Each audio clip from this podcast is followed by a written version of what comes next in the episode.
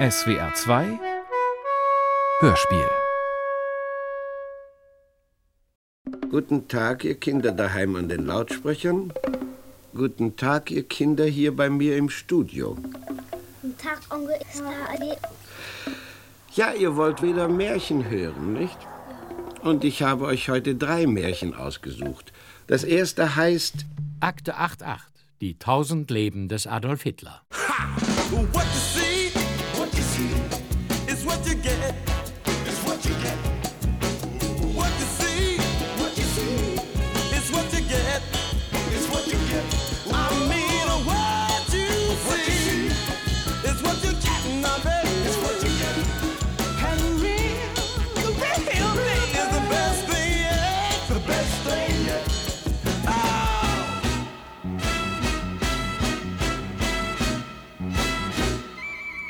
Staffel 3, Folge 8. What you see is what you get.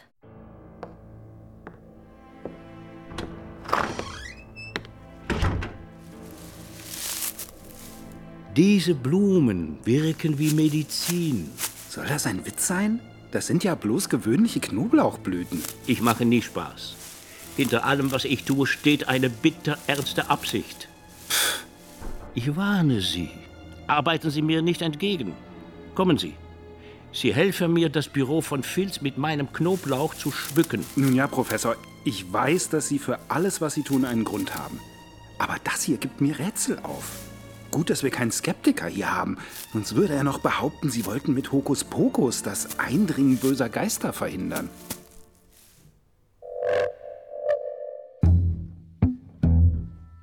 Michael Lissek und Walter Filz.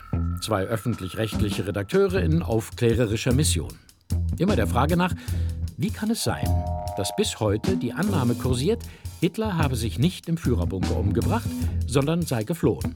Aus Berlin nach Argentinien, weiter in die Antarktis und von dort tief unter die Erde, um sich zuerst einmal zu verstecken und dann wieder rauf in den Weltraum, um äh, nach, wie hieß das? Aldebaran.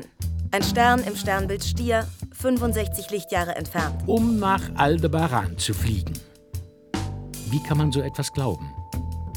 Und wenn man es glaubt, was muss man noch alles glauben, damit der Glaube glaubhaft ist? Nun, man muss glauben, dass die Nazis über eine Supertechnologie verfügt haben. Man muss glauben, dass es für diese Supertechnologie eine Superenergieform gibt. Man muss glauben, dass den Nazis irgendwer diese Energie und Technologie zur Verfügung gestellt hat. Man muss glauben, dass es sich dabei nur um Außerirdische handeln kann, denn auf der Erde gibt es ja keine höher entwickelte Technologie als die der Nazis. Man muss glauben, dass die Nazis die Außerirdischen auf der Erde getroffen haben, denn im Weltraum kann es ja nicht gewesen sein, bevor es die Technologie und Energie gab. Man muss glauben, dass die Außerirdischen inkognito in der Erde leben, weil sie auf der Erde ja wohl aufgefallen wären. Man muss glauben, dass die Erde daher hohl sein muss. Man muss glauben, dass es zu dieser hohlen Welt einen Zugang gibt. Und da dieser Zugang möglichst unzugänglich sein muss, kann er nur im ewigen Eis am Nordpol und Südpol sein. So weit, so wunderlich.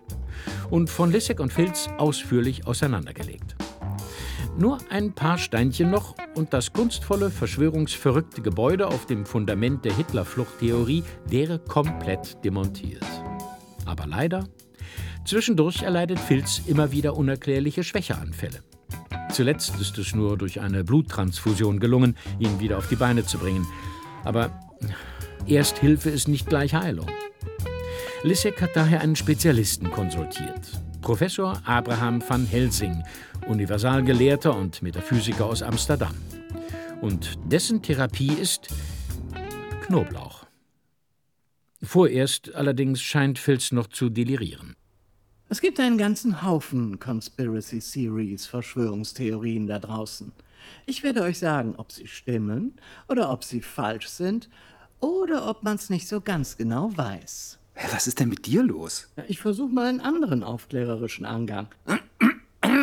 Ich versuche mal einen anderen aufklärerischen Angang. Ich habe mir überlegt, dieses ganze dreimal verschraubte Ironiezeugs, das wir da fabrizieren, diese aufwendigen, überproduzierten Szenen, all der Firlefanz und Spielkram, das ist doch total oldschool, buchstäblich, nämlich gepimpter Schulfunk. Das macht man doch heute ganz anders. Da spricht man direkt und ohne Schnickschnack die Leute an, so frei schnauzemäßig, total authentisch. Wie soll ich wissen, was ich denke, bevor ich höre, was ich sage? Einfach rein in Mikro und Kamera. Es gibt einen ganzen Haufen Conspiracy Theories, Verschwörungstheorien da draußen. Ich werde euch sagen, ob sie stimmen oder ob sie falsch sind oder ob man es nicht so ganz genau weiß. Ich frage schon gar nicht, wer das jetzt ist. Ich sag's trotzdem. Jodie Calussi, geboren 1993, seit 2014 YouTuberin und Influencerin. Zunächst spezialisiert auf Gaming, aber irgendwann redete sie über alles, was sie bewegt. Ihre Fernreisen, ihre Tattoos, ihr Hund, ihr Freund, ihre Trennung von ihrem Freund. Oder auch mal über Verschwörungstheorien. Eine dieser Theorien, bei denen man nicht ganz genau weiß, was abgeht, betrifft einen ziemlich großen Teil der Erde, und zwar den Nordpol. Es gibt ziemlich viele Mythen um den Nordpol. Es gibt Mythen darüber, dass mitten im Nordpol der Weg zur inneren Erde sein soll. Es gibt Mythen darüber, dass mitten im Nordpol der Weg zur inneren Erde sein soll. Ganz ehrlich, als ich das erste Mal von diesen Nordpol-Theorien gehört habe, dachte ich, ja, das ist halt Schwachsinn. Ganz ehrlich, als ich das erste Mal von diesen Nordpol-Theorien gehört habe, dachte ich, ja, ist halt Schwachsinn. Aber dann habe ich mich ein bisschen damit beschäftigt und irgendwas ist auf jeden Fall nicht ganz korrekt. Die erste merkwürdige Sache ist, dass Google keine richtigen Bilder, Satellitenbilder vom Nordpol zeigt. So als könnte man es nicht fotografieren oder vielleicht darf man es nicht.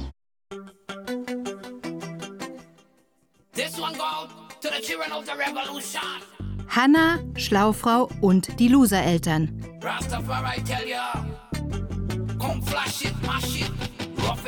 Ein super pfiffiges Programm über Sprache und Psychologie von Kindern.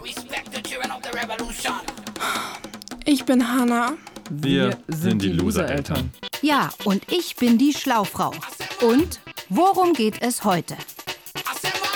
Können und dürfen. Genau. Können und dürfen. Zwei Modalverben, die immer gern mal verwechselt werden. Obwohl der Bedeutungsunterschied eigentlich ganz einfach ist. Können bedeutet, dass man in der Lage ist, etwas zu tun. Ich kann Blackpink hören. Weil dieses schreckliche Zeug online steht. Ich kann bis Mitternacht Fernsehen. Weil du einfach nicht müde wirst. Ich kann mir die Birne zulöten. Wie bitte? Weil ich jede Menge Alkohol gebunkert habe. Dürfen bedeutet, dass ich die Erlaubnis habe, etwas zu tun.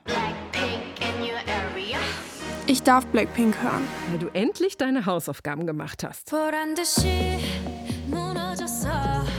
Ich darf bis Mitternacht Fernsehen. Aber nur weil heute das Finale von Germany's Next Topmodel läuft. Ich darf mir die Birne zulöten. Darfst du erst, wenn du 18 geworden bist. Können und dürfen. So einfach ist das. Wäre das. Wenn man den Unterschied frühzeitig lernen würde. Leider aber tragen viele Eltern nicht zum Lernprozess bei. Im Gegenteil. Weil sich Eltern oftmals unwohl fühlen, wenn sie etwas verbieten, vermeiden sie das Verb dürfen und verwenden stattdessen können. Ich höre jetzt Blackpink. Nein, das kannst du nicht. Heute gucke ich Fernsehen bis Mitternacht. Nein, das kannst du nicht. Dann löte ich mir die Birne zu. Bist du verrückt? Das kannst du gar nicht. Natürlich folgt solchen Antworten unweigerlich die Frage, Warum? Hier hätten die Eltern die Möglichkeit, die Sache klarzustellen und zu sagen, weil wir es nicht erlauben. Deshalb darfst du es nicht. Weil aber viele Eltern von ihren Kindern ungern als Erzieher angesehen werden wollen, sondern lieber als gute Kumpels, tun sie so, als handele es sich gar nicht um eine Frage der Erlaubnis, dürfen, sondern um eine Frage, ob man in der Lage ist, können. Warum kann ich kein Blackpink hören? Weil dich das immer so nervös macht. Warum kann ich nicht bis Mitternacht Fernsehen? Weil dir die Augen zufallen werden. Warum kann ich mir nicht die Birne zulöten? Weil, du mit zwölf keinen Alkohol verträgst. Natürlich durchschauen Kinder das. Sie lernen, wenn die Eltern sagen, du kannst nicht, dann meinen sie eigentlich, du darfst nicht. Eine wichtige Erkenntnis beim Umgang mit den Eltern. Aber ein fatales Missverständnis, wenn man älter wird und sich, hoffentlich, von den Eltern löst. Im Sprachgebrauch unter Erwachsenen wird nämlich durchaus zwischen können und dürfen unterschieden. Zum Beispiel, Du kannst nicht einfach so zum Nordpol fahren. Bedeutet nicht, du darfst nicht, sondern es geht nicht. Warum? Ja, warum wohl? Weil das eine Extremklimazone ohne Infrastruktur und Verkehrswege ist? Weil du für eine Reise dorthin Ausrüstung und Training und eine Menge Erfahrung und besondere Kenntnisse brauchst? Außerdem musst du die Reise bei zuständigen Stellen und Behörden anmelden, damit die überprüfen können, ob du kein Eisbärwilderer bist oder sonst was Illegales vorhast. Und damit klar ist, wann und wo du unterwegs bist, um dich im Notfall suchen und finden zu können. Was im Grunde alles sonnenklar ist. Junge Erwachsene allerdings, die als Kind gelernt haben, dass du kannst nicht immer nur du darfst nicht bedeutet, ziehen leicht den falschen Umkehrschluss. Sie glauben, dass sie im Grunde alles können, es sei denn, sie werden durch Verbote daran gehindert. Tja, wieder was gelernt.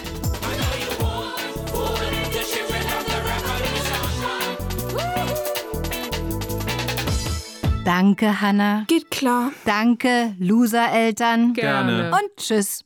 Eure Schlaufrau. Das Zweite, was mich stutzig gemacht hat, ist, dass man keine privaten Expeditionen zum Nordpol unternehmen darf. Wenn man dorthin möchte, dann kriegt man eine Führung. Man wird mit Schiffen durch so ein paar Eisblöcke gefahren. Aber so richtig über den Nordpol laufen, fahren, fliegen darf man einfach nicht. Natürlich darf man. Das geht mit einem Hundeschlitten, geht mit einem Amphibienjeep, geht mit einem Hubschrauber direkt ab Murmansk. Geht auch mit dem Boot, wenn es ein Eisbrecher ist, oder mit einem U-Boot unten durch. Alles schon gemacht worden. Weil aber die wenigsten Menschen Hundeschlitten, Amphibienjeeps, Hubschrauber, Eisbrecher und U-Boote haben, schließt man sich halt einer Reisegruppe an. Aber trotzdem verbleibe ich, wenn ich an den Nordpol denke, immer mit einem flauen Gefühl im Magen. Hallo? Platz da! Hallo? Platz da! Was ist das denn für ein dicker Ballon? Hallo? Platz da! Ich will zum Nordpol. Du auch? Ja, da kannst du aber nicht so einfach hin. Und zum Südpol. Nein, zum Südpol auch nicht. Ich will aber! Ich will aber! Wer bist du denn überhaupt? Ich bin das aufgeblasene Ego!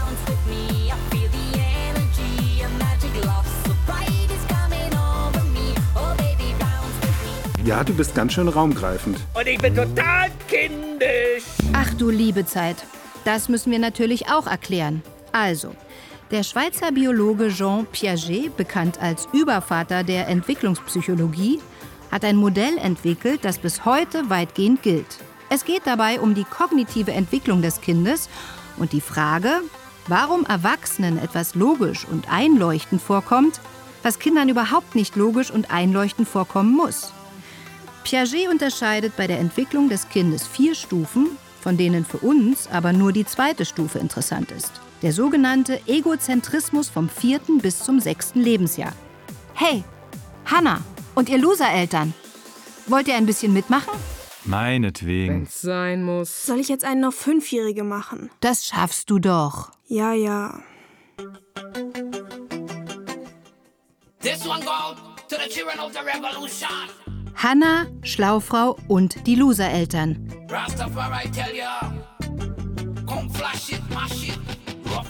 Ein super pfiffiges Programm über Sprache und Psychologie von Kindern. Ich bin Hanna. Wir sind die Loser-Eltern. Ja, und ich bin die Schlaufrau. Also, Egozentrismus ist für das Denken von vier- bis sechsjährigen bestimmend. In diesem Alter beziehen Kinder alles auf sich selbst und sehen sich im Zentrum der Welt. Die Logik des kindlichen Denkens ist dabei in starkem Maße wahrnehmungsgesteuert. Ein klassisches Experiment dazu ist die sogenannte Umschüttaufgabe. Ja, jetzt ihr. Schau mal, Hanna. Hier haben wir ein breites Gefäß voller Wasser. Und jetzt? Jetzt schütten wir das in ein schmales Gefäß. Oh, der Wasserstand ist ja viel höher. Das ist viel mehr Wasser geworden. Klarer Fall.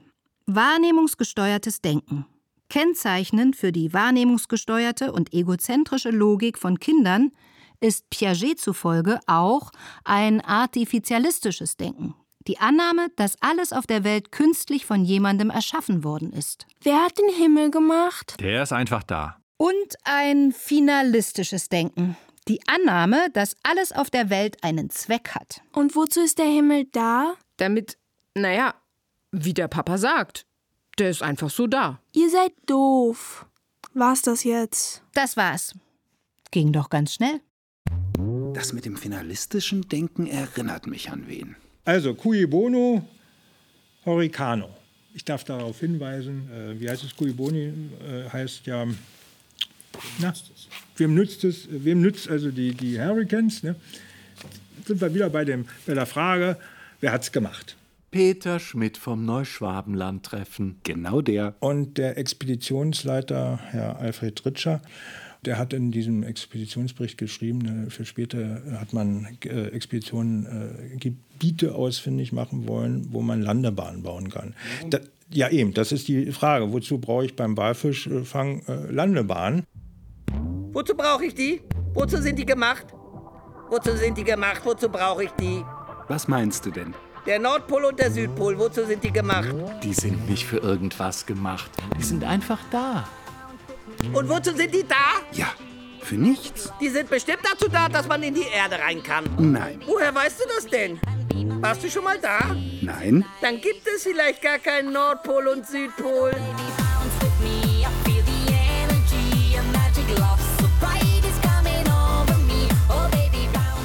Wenn man was nicht sehen kann, kann es das trotzdem geben. Dann gibt es sicher lauter Geheimnisse. Geheimnisse von Mächtigen. Sicher nicht. Glaub ich nicht, glaub ich nicht, glaub ich nicht. Ich will dahin. Ich will dahin. Ich will dahin und will das sehen. Ich will dahin und will das sehen. Ich will dahin und will das sehen. Ja, und übrigens sagen sie ja, es gäbe einen Südpol auf diesen geführten Touren, die du eben angesprochen hast. Die haben so einen willkürlich ausgewählten Punkt auf dem antarktischen Eis ausgewählt, wo sie halt so einen rot-weißen Stiel mit einer kleinen Erdkugel drauf befestigt haben und sagen, das sei der Südpol. Obwohl sie eigentlich auch eingestehen, dass das nicht der wirkliche echte Südpol ist, denn der echte geomagnetische Südpol sei ja ständig in Bewegung und daher könne man ihn nie wirklich sehen. Aber in der Wirklichkeit heißt es ja nur, dass niemand wirklich mit einem Kompass den Beweis antreten kann und es messen kann, dass er am Südpol ist. Anstrengend. Totale Nervensäge, dieses aufgeblasene Ego. Zum Glück nur eine kindliche Entwicklungsphase. Okay, also da gibt es so eine Art Abschirmung gegen Touristen, die in die Antarktis wollen, wo man erstmal durch muss. Und ich habe denen also gesagt, hey, ich habe so viel Geld, ich habe Boote in Hawaii und in Indien und ich will einfach mal mit ein paar Freunden da runterfahren und über die Antarktis laufen. Anonyme Stimme auf einem YouTube-Kanal, der sich Die Zuversicht nennt. Andere anonyme Stimmen erzählen dort von Haaren als Antennen, dem geheimen Krieg gegen das deutsche Volk, dem Umstand, dass wir alle in einer Simulation leben und den Weltmachtsplänen der Rockefeller Foundation. Wow, und daraufhin habe ich jede Menge E-Mails bekommen von diesen Leuten, die mir geschrieben haben, nein, das geht nicht, das kannst du nicht, du musst erst deine Berechtigung unterschreiben, du musst erst das hier und das hier ausfüllen, bevor du hinfährst. Ich wurde echt überhäuft mit E-Mails, nur weil ich angekündigt habe, dass ich zur Antarktis fahren will. Ich habe herausgefunden, der Zugang ist nur über Neuseeland, Südamerika und Südafrika erlaubt. Und nicht über Luxemburg oder Österreich? Schon verdächtig irgendwie. Die bringen dich dahin, du siehst ein paar Pinguine, schläfst in der Kälte und dann fliegen sie dich wieder raus und das für schlappe 5000 Dollar. Also äh, es ist komplett gesperrt. Als ich mir diese Antarctic Treaty ansah, also da haben sich ein paar Länder zusammengetan und das Gebiet abgesperrt. Es gibt einige Forschungseinrichtungen dort und sie lassen einfach niemanden einfach so rein. Und dort, wo die Mitgliedstaaten dieser Treaty sich treffen, gibt es einen großen Tisch, der wie eine Pyramide an der Spitze geformt ist. Nenn mich ein Verschwörungstheoretiker, aber irgendwas stinkt hier. Ein Pyramidentisch? Ah, das habe ich nachgeguckt. Beim 26. Treffen der Antarktis-Vertragsstaaten 2003 in Madrid. Da saßen die Delegierten an drei langen Tischen, die zu einem Dreieck zusammengeschoben waren.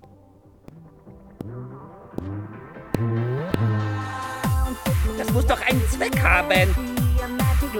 Das muss doch einen Zweck haben. Das muss doch einen Zweck haben. Haust du wohl wieder ab?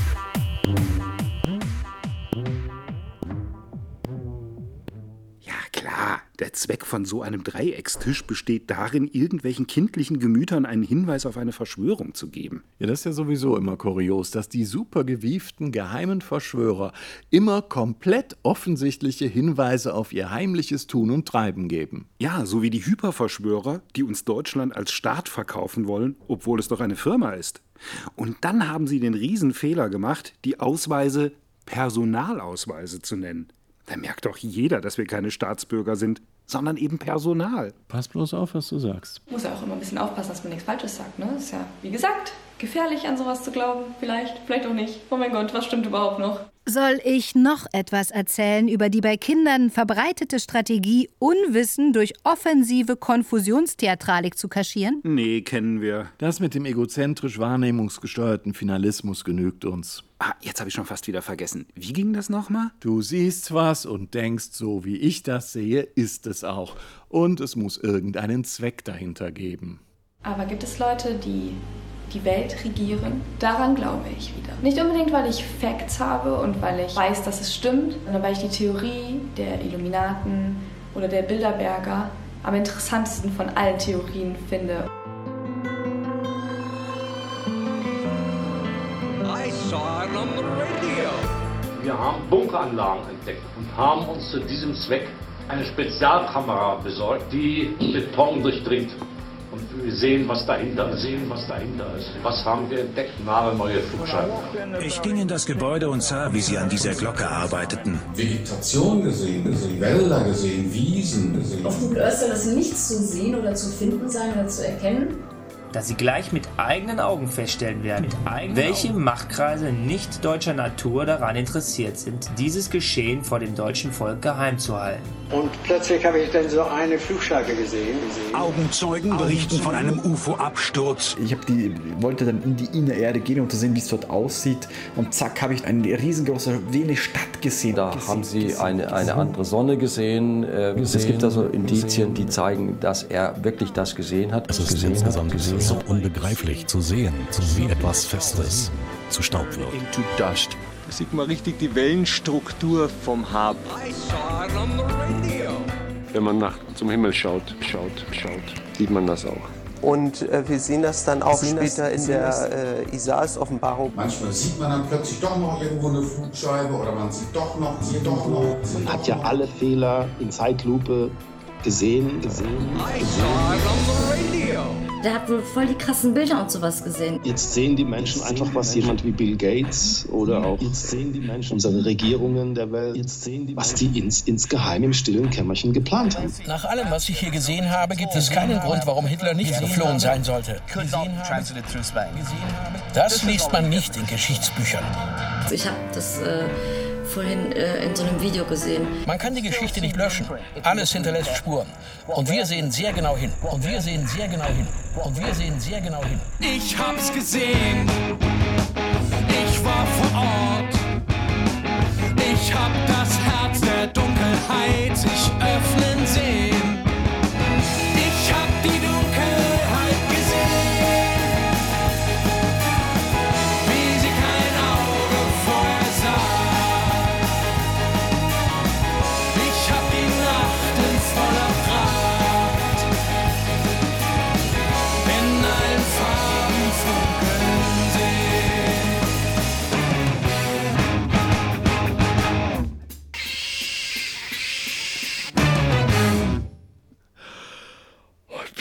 Ich bin total müde. Ich glaube, ich schlafe auf der Stelle ein. Ah, sehen Sie mal, sehen Sie mal. Fledermaus. Sehen Sie mal. Sehen Sie mal. Sehen Sie mal. Noch eine. Es sind eine Menge unterwegs heute Abend.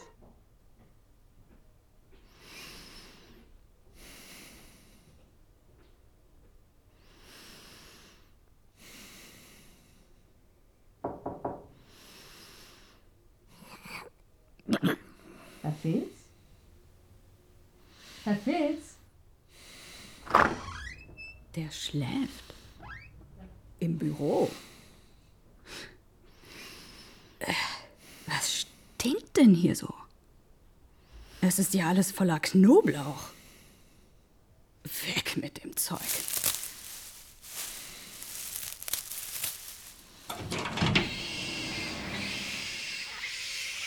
Dann senkt sich der Abend und die Flughunde machen sich auf den Weg.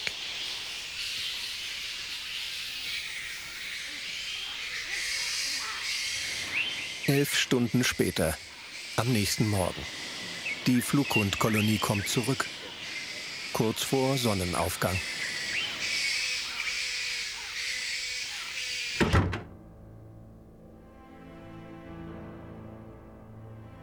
Es wird Sie freuen zu erfahren, dass es Phils besser geht. Er schläft noch. Ich habe in sein Büro geschaut. Aber ich bin noch nicht hineingegangen, um ihn nicht zu stören. Aha, dachte ich doch, dass ich die richtige Diagnose gestellt habe. Meine Behandlung schlägt an. Sie dürfen aber nicht alles sich selbst zuschreiben, Doktor. Der Zustand von Phils ist zum Teil auch mir zu verdanken. Wie meinen Sie das, gnädige Frau? Nun, ich habe mir Sorgen um Phils gemacht und bin in sein Büro gegangen. Er schlief tief, so tief, dass sogar mein Eintreten ihn nicht weckte. Aber das Zimmer war schrecklich stickig. Überall waren Massen von diesen grässlichen, stark riechenden Blumen, und er hatte sogar welche um den Hals. Ich fürchtete, der Gestank wäre in seinem geschwächten Zustand zu viel für ihn. Darum nahm ich sie alle weg und öffnete das Fenster ein wenig, um etwas frische Luft hereinzulassen. Gott, Gott, Gott, was haben wir getan, dass wir so heimgesucht werden? Äh, ist immer noch das Fatum über uns verhängt, dass solche Dinge passieren müssen und auf diese Weise? Oh, wie sind wir heimgesucht? Wie sind alle teuflischen Mächte gegen uns? Kommen Sie, kommen Sie, wir müssen nachsehen und handeln. Teufel oder nicht, oder, oder alle Teufel auf einmal, es spielt keine Rolle, wir bekämpfen ihn trotzdem. Wie ich erwartet habe.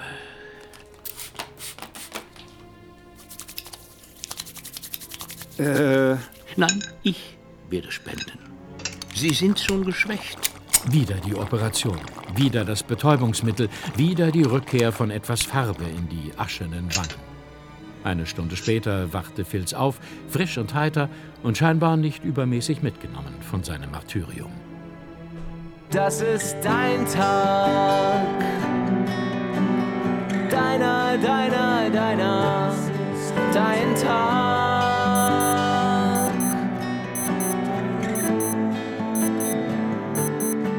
Das ist dein Tag. Deiner, deiner, deiner. Dein Tag.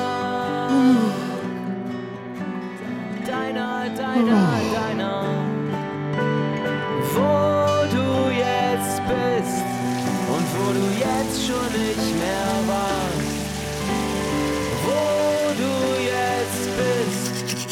Möchte ich wissen, wissen, wir wissen, es ist schwer zu gehen. Wenn alle, alle, alle, alle anderen bleiben.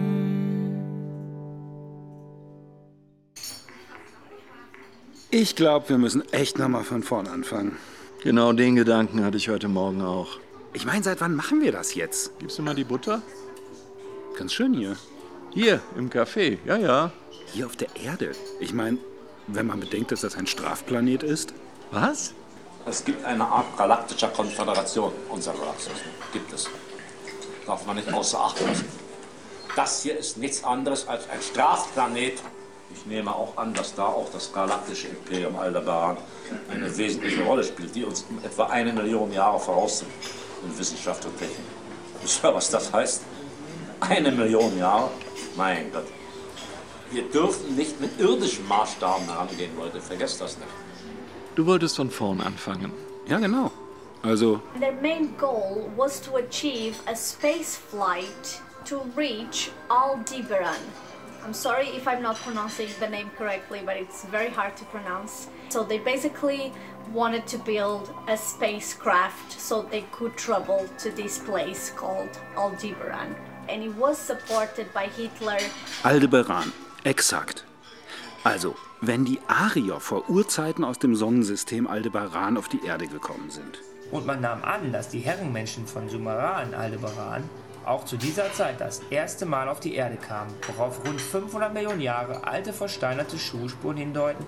Und wenn Hitler im Mai 1945 aus dem Führerbunker raus ist, durch die U-Bahn-Tunnel von Berlin zu einem U-Boot in der Havel in den Wannsee und per Flugzeug nach Spanien und von dort per U-Boot nach Argentinien. Ja, weiß ich. Quer durch Patagonien mit dem Zug bis zum Fuß der Anden und von dort wieder zurück an den Atlantik und dort in die Antarktis, an den Südpol und am Südpol runter in die Hohlerde, von da aus mit Reißflugscheiben wieder rauf und raus rund um die Erde und rein in den Weltraum bis zum Stern Sternensystem Aldebaran? Am 2. Januar 1944 fand eine Besprechung zwischen Hitler, Himmler, Künkel, Vril-Gesellschaft und Dr. Schumann aus der Vril-Gesellschaft statt, in der es um das Vril-Projekt ging. Man wollte mit dem Vril 7 Großraumschiff durch einen lichtgeschwindigkeitsunabhängigen Dimensionskanal nach Aldebaran vordringen. Und wenn wir diesem ganzen verschwörungsfantastischen Fluchtweg bisher brav hinterhergedackelt sind, dann müssen wir jetzt in den Weltraum. Hallo, können wir zahlen bitte?